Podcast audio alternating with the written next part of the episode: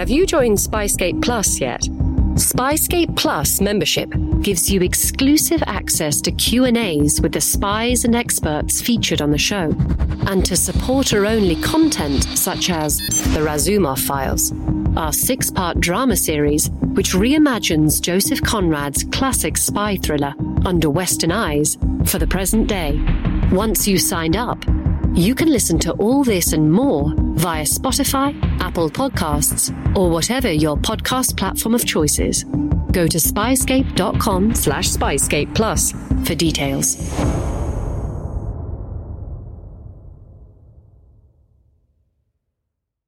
Incoming transmission.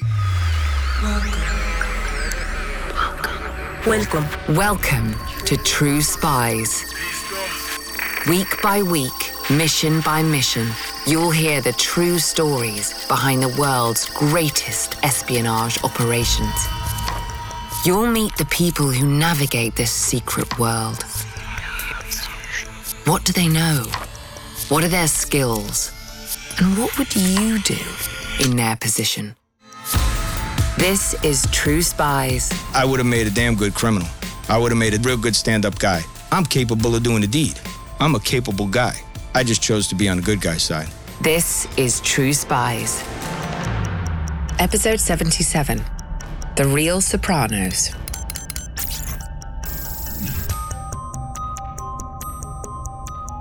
To be an effective undercover or effective operative, you have to have a certain level of addiction towards adrenaline. You know, my thing was I loved the challenge because I wanted the adrenaline. I was attracted to it for the adrenaline. Meet Giovanni Rocco. Or if you were moving in mafia circles in the 2010s, you might have known him as Giovanni Gatto. As an FBI agent, he spent years deep undercover, attempting to penetrate one of the oldest Cosa Nostra crime families in America. It was a journey that pushed his skills as an agent to the limit, and sometimes past it, and put him and his family in the mafia's crosshairs. You know, your true identity is ever revealed. It could jeopardize the investigation, or it could place you in, in danger of being harmed or, or killed yourself. And in some mafia circles, it doesn't take much to provoke deadly violence. I'll give you an instance. I heard, you know, one guy, a Philly guy, he whacked out a guy in his crew because the guy kept sneezing at dinner. And he had allergies, and this sociopath, this psychotic boss that was the crew chief, he said, I can't have it. The guy keeps sneezing like this. You know, I can't have this. This guy's got to go. You know, and that night the guy went. So, what does it take to survive in deep cover? And what toll does it take on those left behind? For me, I'm third generation police, so I, I, started training right out of the gate, right out of birth, I guess. I started training for the world ahead in law enforcement. I grew up in a city called Bayonne, New Jersey, just outside of Manhattan. Both my grandfather and my father were law enforcement, so I was familiar with it. Back then, Bayonne was a kind of place where people knew each other and each other's business. The way I describe it to people and to give them the overview, it's very Brooklyn esque. What the neighborhoods in Brooklyn used to be in the old ages is, is how I grew up in Bayonne. They say it takes a village, and Bayonne was that village to raise people. In the neighborhood, both sides of the law were all around. Giovanni's father, as a police officer, emphasized the importance of doing things by the book. But on the street, the Cosa Nostra weren't shy about showing off their power and influence. Obviously, they were much stronger back then. You know, I grew up there in the 70s, so they were much stronger, much organized than they are today. The years have taken its toll on organized crime in general, but back then they were probably at the peak of their strength. They controlled what came in and out. They took a piece of everything. Even down to your local Italian restaurant. I worked in Italian restaurants growing up where I learned how the bookmaking operations worked and a lot of the other rackets, like everything that fell off the back of the trucks. They would then flip it into the neighborhoods, and folks from the neighborhood would get it. Call it a service to the community, but always with a catch. Maybe you didn't have enough money to buy a brand new TV. Maybe you bought one that fell off the back of a truck. Maybe you didn't have enough money to go to the bank and take a loan, so some people were forced to go to the mafia and go to those bosses and take shy loans, which are loan shark loans. A lot of people did that. You see where this is going. They would put so much interest on it, you could never pay it back. You know, you're so desperate for that loan, they controlled you. and Giovanni could see the lure of the other side. I saw a lot of different things growing up. I was hanging out with the wrong people. I was exposing myself to dangerous people purposely. I did that because I wanted to get a rise out of my father. I wanted to go against the grain. Pretty much just because it pissed my father off. For example, I hung out with kids in my neighborhood. Their dads were, or their uncles might have been a connected guy. You know, it was nothing for me to be playing in a capo, in an organized crime capo's backyard. Capo, a mafia captain. And then when he came home, he'd kick us all out of the yard. I knew John DiGilio was the boss running everything at that time, and I was exposed to him on a regular basis. So I had all that knowledge of this, and I identified with it very quickly. For a future undercover agent, it would turn out to be invaluable training. The cultural knowledge to blend in convincingly, to understand the rules instinctively. If I was playing stickball in the middle of the street and I had a soldier that I knew lived right around the corner from us, A soldier in the mafia, that is. And he came over and parked his Cadillac, the minute he pulled that car on the street, it was game over for us. We had to go find somewhere else to play. It wasn't said, but you did it out of respect. God forbid you hit that car. So you knew how to navigate. You knew when something was going to pop off. Giovanni made a key decision after he left school to follow the family tradition and join the police force. And he made a good street cop. But then his supervisor suggests that he might want to try helping out with some undercover investigations as well. He doesn't get any formal training. In his department, undercover is done the old fashioned way, on instinct. Natural ability plus some tips handed down between officers.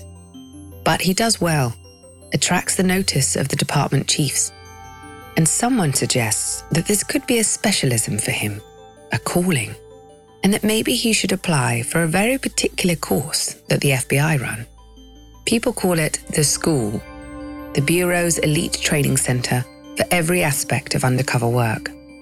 The place you go if you're heading undercover for months or years among the most dangerous people in the world. And in my realm, in my wheelhouse, this was it. This was the major leagues. I didn't want to be on a small team. I wanted to be on the majors. And this is what I needed to do that. I just knew with this training, I could do so much more. But you need more than ambition to get in.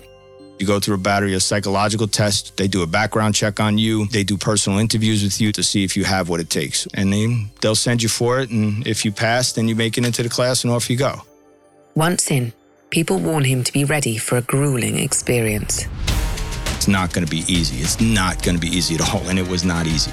We had other agencies and other establishments come and tell us, you guys are crazy for doing this kind of stuff. The training starts by recreating the psychological and physical exhaustion of maintaining a false identity, even when your life depends on it. It took my previous training before I had the FBI school and, and injected steroids into it. The first thing they're going to do is strip you down. Some of the candidates don't, they don't even make it past the first few days. They'll deprive you of sleep and then they'll just strip you physically of everything you have in you. And then they'll begin to train you because it, it mimics that extreme stress of having to negotiate under extreme pressure. You know, your body's pumping adrenaline. You're not negotiating in, you know, corporate trades on Wall Street. You're in some crack den or sitting with some sicarios or some heavy hitters. So you have to learn how to do these things under extreme pressure. So they give you the proper training to prepare you conducting any kind of operation. You know, whether it's white collar, whether it's criminal, whether it's a murder for hire. Um, they teach you all the things that you need to know. Skills such as identifying ticks and tells, the subconscious signals we all transmit through our body language, signals about our true feelings of fear or weakness. Maybe I would have a pen and I would tap that pen on my, my hand or something. In my world, if I read you and I sit there and I'm watching you tap, it's just why are you tapping? You know, if I start talking numbers and I start talking prices for whatever I'm moving with you in the business we're doing, and that price is not the number, I could tell by your tick and tell. which could blow your cover. Heart rate variability is everything. Breathing is everything, you know? Um, and everybody's been in a situation where you, you have that jackrabbit heart. It's racing at a million miles a minute and you can't control it. And next thing you know, you, your voice gets elevated. Your voice starts to crackle. You start to stutter. Well, if you just take a deep breath and you slow your speech, you can think clearer, regulate yourself, and then you can actually have a full conversation without saying something stupid that you should not say. At one point at the school, students are required to complete a role play, enter a recreation of hostile terrain wearing recording equipment, and avoid being discovered. Giovanni, as an undertrained officer, feels he has something to prove. So he starts the exercise. I knocked on the door, and you know, first thing is, what do you want? Nobody's here. And I said, well, you know, it's me. I'm Giovanni. And these two guys who were five feet wide and you know, probably six feet tall, they pulled me into the room. They started searching me, grabbing at me, poking and prodding at me, trying to find, searching my this and searching that. Two guys searching you, looking for a wire, a wire that you are wearing. You've a matter of seconds before they find what they're looking for. Think fast. My street training kicked in and I kind of pushed back a little bit. And I said, okay, you guys want to get into it. What are you looking for?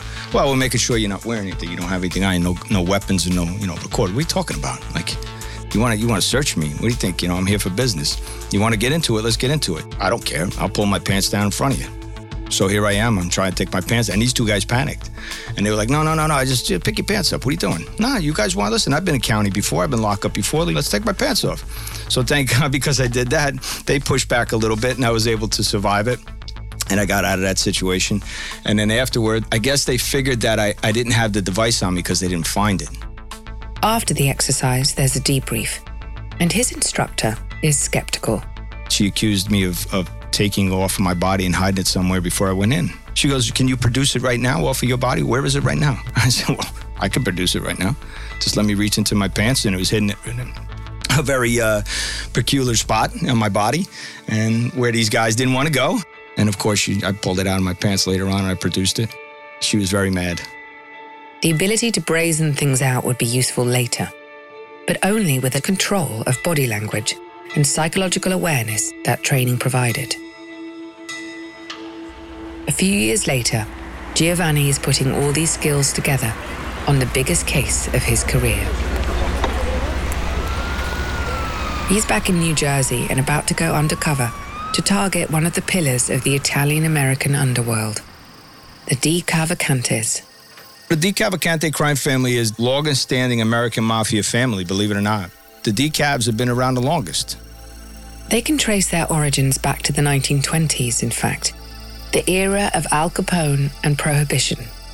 Generations of violence, greed, and murder since then, continuing as rival families rose and fell, and other mafia dynasties have come to respect and rely on them. When the Gambinos especially needed some work done, if they needed some murders done or some robberies or something, they would call in. They would farm out their work to the De Cavalcantes. Name not ringing a bell? You might be more familiar with the DeCavs than you think. They're the family that inspired the Sopranos series. So the New Jersey crime family, the Sopranos, mimicked the decavalcante crime family from New Jersey. Absolutely mimicked them. So what you saw in the Sopranos series, if you saw the pork store where Tony Soprano hung out with his guys, where you saw the strip club, that all really happened in real life. It's just they're not called those things. The neighborhood is the same, what you see on the Sopranos. Giovanni's case so far has been devoted to chasing some small time drug dealers on the edges of the De Cavalcante world. He's posing as a drug dealer and stolen goods merchant himself, going by the name Giovanni Gatto. But on this day, he is about to meet a man who will change his life. A newly minted capo in the DeCavs, Charlie Stango, a man with the power of life and death in the family. He was just getting released from a, uh, a, murder bid that he had did. He did a homicide years ago. He was known across the country. He was known in overseas in Italy. He was known. He had a following in the New England area. He had strong ties to Chicago outfit. So he was a he was a well-respected guy. So the invite to meet Mr. Charlie is a big deal. A step up to the big time for Giovanni Gatto. A lot will hinge on how he carries himself. It's all due to take place on neutral ground, a diner. You wanted to be hearing an old school movie song playing when you walked in because I met him in a diner and I was introduced to him. I could see that dark in his eyes. Time slowed down. Your heart's racing so fast or your adrenaline's pumped through your body. Time feels like it slows down to slow motion.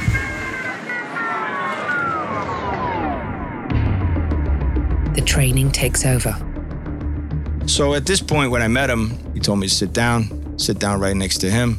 He wanted to be close to me, and he kept repeating my first and last name over and over. I played intimidated and then I relaxed, implemented my breathing techniques and just slowed myself down and said, okay, this is going to happen.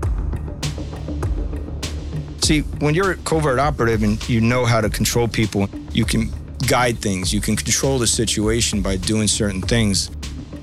He finds out later that Stango has had him under surveillance through his crew for some time, assessing whether he was who he seemed to be. And so far, his cover has held.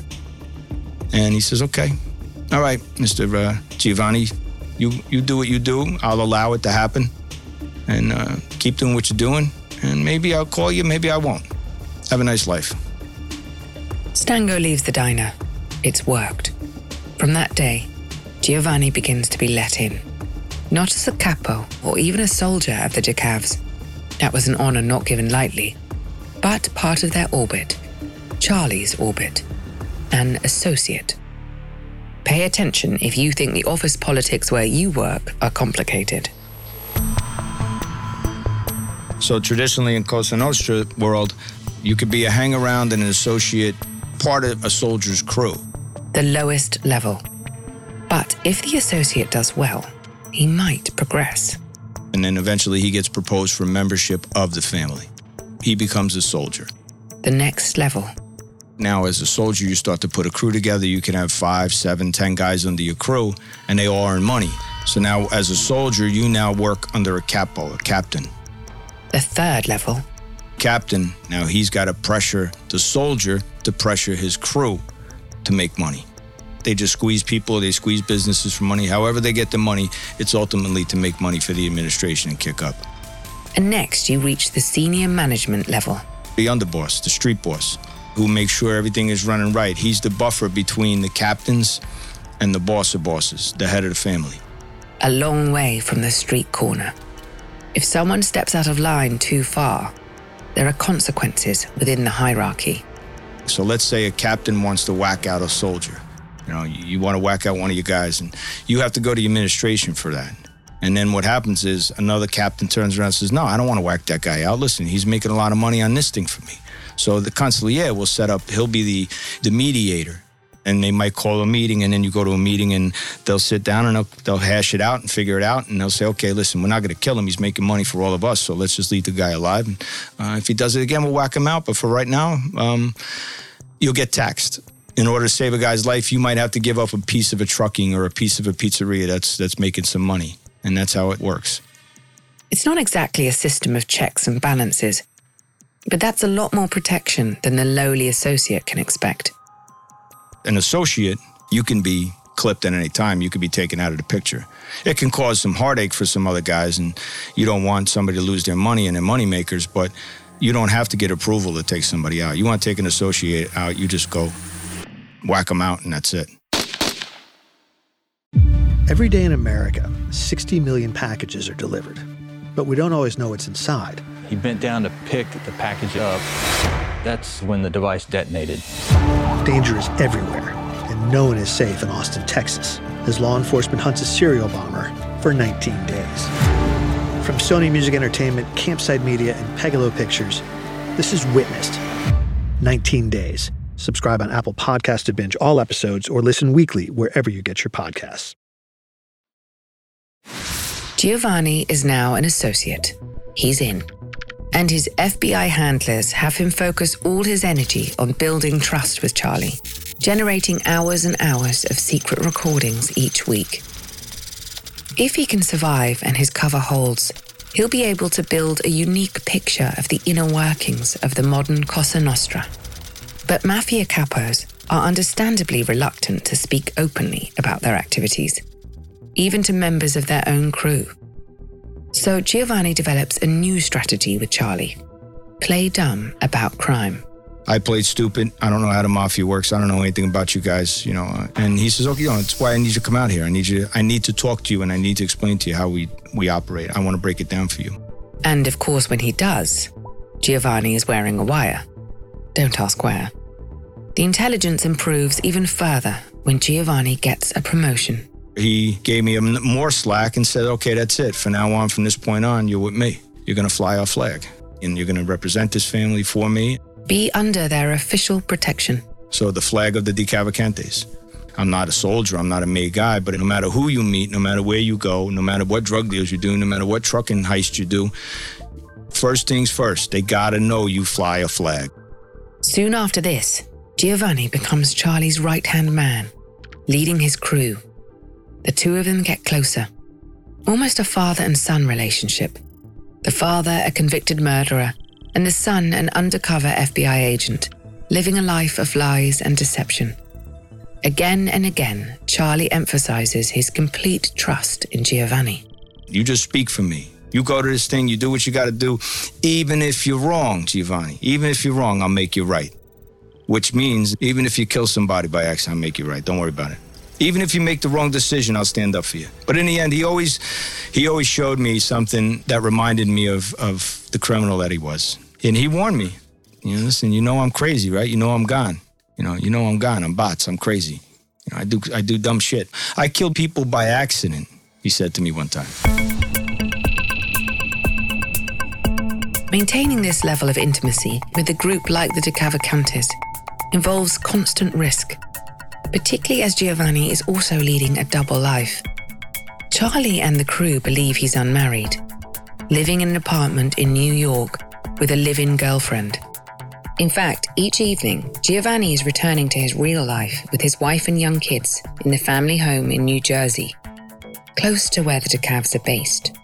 Too close, perhaps. One weekend, Giovanni's daughter is competing in a statewide kids' soccer tournament. They decide to make a family day of it. One of those weekends where I said, that's it. I'm, I'm not paying attention to my family enough. I was going to go to this thing and just unplug for the weekend. Just be me, right? Be Giovanni Rocco. The whole family come along, even Giovanni's parents. It's a beautiful day in the park. And here I am, living my true life with my wife and my kids. And as I'm sitting there in these little beach chairs, I look up and here comes Charlie's associate. And he's walking right towards me. He's with the Gambinos, and he's walking right at me. And he's a connected guy, and He's got status. He's got Charlie's respect. He thinks the world of him. And here I am sitting with my family, my parents, my kids, my wife, and you know, this guy knows me to have no no such a life. There's not long to react. And I saw him first, thank God, and I, I jumped out of my chair and I had come around to his right side. And he turned around quickly and sees me, and I'm here I am in shorts and flip flops. And he's like, Whoa, what are you doing? Even his clothes don't fit the look of a De Cavalcante associate. And I went to give him a kiss out of respect, and you know, he pushed me back with his fingers in my chest, and he got really, really standoffish with me. And he says, "What are you doing here? Are you following me?" It's not just Giovanni's own safety that's under threat. Whatever happens, the associate must not get a chance to know what his wife and kids look like. And I said, what are, you, what are you talking about? Come here, will you? And he really pushed me again. Don't, don't, don't. What are you doing here? You don't have kids. You don't live here. You don't live in New Jersey. What are you doing here? And uh, my wife and I, thank God, we had, we always made plans in case a perp ever saw her or saw me, and we always had an escape plan. And when she saw the kiss, she knew something was up. So she grabbed the kids and pulled them off to the side. He manages to keep the associate talking long enough for the rest of the family to make a getaway. But the man never does completely buy his explanation for why a childless, middle aged man would be attending a school sports day in the wrong city. The seed of suspicion has been planted. And family life can never return to normal. Giovanni's wife is understandably concerned. Then she started asking a lot of questions because before that she didn't know too much, so I had to come clean with her. From that point on, it was no more public appearances for us. No, we couldn't take that chance. The threat level is growing in other ways. No one in the DeCavs can figure out why Giovanni isn't known to any other organized crime groups, why he doesn't have a recorded history. On another afternoon, Giovanni is hanging out with one of the most volatile members of the group, a guy known as Louis or Luigi. A second undercover officer is with them, and that officer makes a near fatal mistake. He tries to send a text about the case to their FBI case handler. Instead, he accidentally sends the text directly to Louis. They manage to grab Louis's phone before he can read the text and delete the incoming message. Louis can't understand why they are trying to use his phone. An explanation is offered, But again, Louis never fully buys the excuse. He kind of suspected a little bit. He had quite a lot of questions about us, but then once those questions went away, he was okay with it. Soon after, Giovanni is invited to make a visit to his capo, Charlie Stango's old neighborhood. They're driving around, looking at the places Charlie went to school, fell in love, committed his first violent crimes. Gangster nostalgia. And Charlie turned around and he says, I'm going to show you who's who, and I'm going to point out some things to you. And he pointed me down a dead end street and told me to turn around and park my Cadillac. He got out and he said, I'll be right back. Next thing you know, here comes Louis. Louis looking down the block and he calls me out. I got out of the car. Charlie was nowhere to be found. Louis suggests they discuss some things. Just the two of them. No one else around. Basically, the gist of that was he threatened to chop me up into pieces because he followed the FBI surveillance team back to the FBI building. The same day as the cell phone incident, there had been FBI handlers in a car waiting nearby. An even worse mistake. He said, basically, in a nutshell, we followed the car. Okay, so you followed a car. What are you telling me? He goes, guess where we followed the car to? I don't know. Where'd you follow the car to? I don't know. Where? The FBI building. Now, what do you say to that? That's when I said, you know, I got to step it up. And then he accused me of being a rat. He didn't accuse me of being a cop. He accused me for being a rat, which is even worse in our world. You know, you're accused of being a cop, they might let you live and say, listen, I want a lawyer. But if they accuse you of being a rat, they're not going to bring it up to you. They're just going to put two in your head. So I knew that he was capable of doing the deeds, and I knew that he had a background of some pretty strong associates. It's the most testing situation he's ever been through as an undercover operative. What would you do? Reveal that you are FBI. Double down on your cover story, even with the evidence against you. See, here's the thing about being an undercover operative your intelligence team feeds you intelligence as you go along. And I knew the intelligence on this guy. I knew he had never been convicted of a crime, he had never been arrested. He was always protected by the neighborhood. And I knew he always carried a 38 revolver in his pocket. So when he had his coat on, his overcoat, and he kept reaching in, I knew he was debating, you know. And at this point, he had lost me. But Giovanni also knew Louis has an insecurity, a psychological weak point about his lack of a serious criminal record. He's sitting there rattling keys in one pocket, and I knew he was hanging on to something in the other pocket. So I turned up the heat on him, and I just put it all on the associate. The associate, the FBI agent who messed up the text message. Codename Tommy. And I said, listen to me. Tommy is not like me, and he's not like you. You understand? He's a hang around guy for me. He's a money guy. Lou, he's never been to prison. He's never done nothing bad. He's never put work in. And when I say these things, I'm, I'm speaking another language. He's never put work in, which means he never shot or killed anybody. He's not like me and you. I'm delivering a message to him that I'm capable of doing the deed. Okay? And in his mind, he knows he's never done the deed. But I know he's never done the deed either. Because I just said, I'm a capable guy. I just conveyed to you that I'm a shooter. And when he dropped his shoulders, I knew I had him on the ropes. A tick, a tell. And I turned it into money. And I said, listen, I don't know what your problem is. Well, you just got to get back to making money. We make, you and me, we're good together. Let's just make money together. And the minute you start talking money, people are going to let you live. It worked. Louis never mentions his suspicions again. In fact, Louis is right to be watching his back, and not just because of Giovanni. The murderous internal dealings of the Cosa Nostra are beginning to catch up with him. Louis has offended senior figures in the organization by claiming to be a made guy, even though he hasn't completed the correct ceremonies, the equivalent of giving yourself a promotion. And the organization decides there can be only one outcome. Giovanni is having dinner with Charlie Stango when the subject comes up. The night that he told me to do the murder, we were in this like five star restaurant in Vegas. And I took him out to dinner because I made a lot of money that time. He and I had a good score. Charlie tells Giovanni everything that is required of him. He explained to me the thing would happen in November, and he really pumped me up. And he said, Now be careful, make sure you got an escape car, make sure you got this. We went down a list, and he gave me a picture of the guy that I was supposed to clip. And the man Charlie has instructed Giovanni to kill is Louis. of course. When he talked about the murder, he got excited. Oh, I wish I could be there for you. I wish I could be there with you. Just do this, this, and this. If anybody else is there, just shoot them. You know, just shoot. And he would always say those things. Just walk in, shoot them, you know, boom, boom, walk out. Walk the F out, walk out. It's a clear instruction to commit murder, and it's all on tape. Giovanni's handlers decide they can't afford to let the undercover operation run any further. But first, they try to stall, to play for time. Then it got to the point where he's like, listen, you're going to do this? You know, what, what, what's the holdup? We got to do this. And at that point, I realized if I don't move fast enough, he might think I don't have it in me. And you know what? He'll, he'll clip me just for that. Giovanni organizes what will be his final meeting with Charlie at Charlie's home. The father and son relationship is still there, stronger than ever, in fact. That was a hard goodbye for me. You know, he wanted me to know he's got my back the whole way. Uh, he explained to me it's going to all work out in the end. But at the same time, I felt bad. He said, be careful, mine. Call me when you get home. I knew right there. I felt terrible. At the moment when I was leaving his house, yeah, you know, I had daydreams of going, man, you know, I wish I could just tell this guy to run. He's going back to the can forever. There's no way you're getting out of this, like the evidence that we had. So I knew this was, you know, he was going back to the can for a long time. And then there was the rest of Charlie's family, his actual family.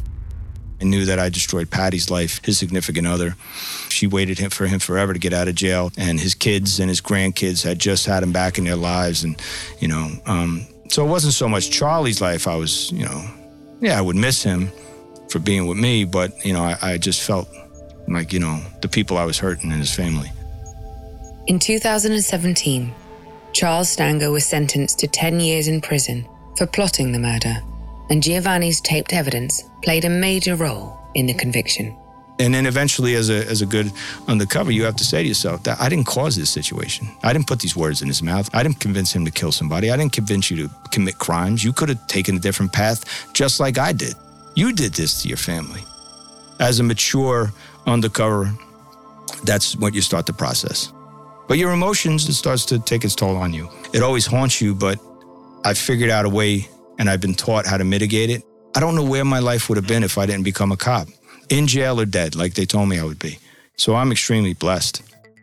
You can find out more about Giovanni Rocco's undercover work in his book, Giovanni's Ring My Life Inside the Real Sopranos.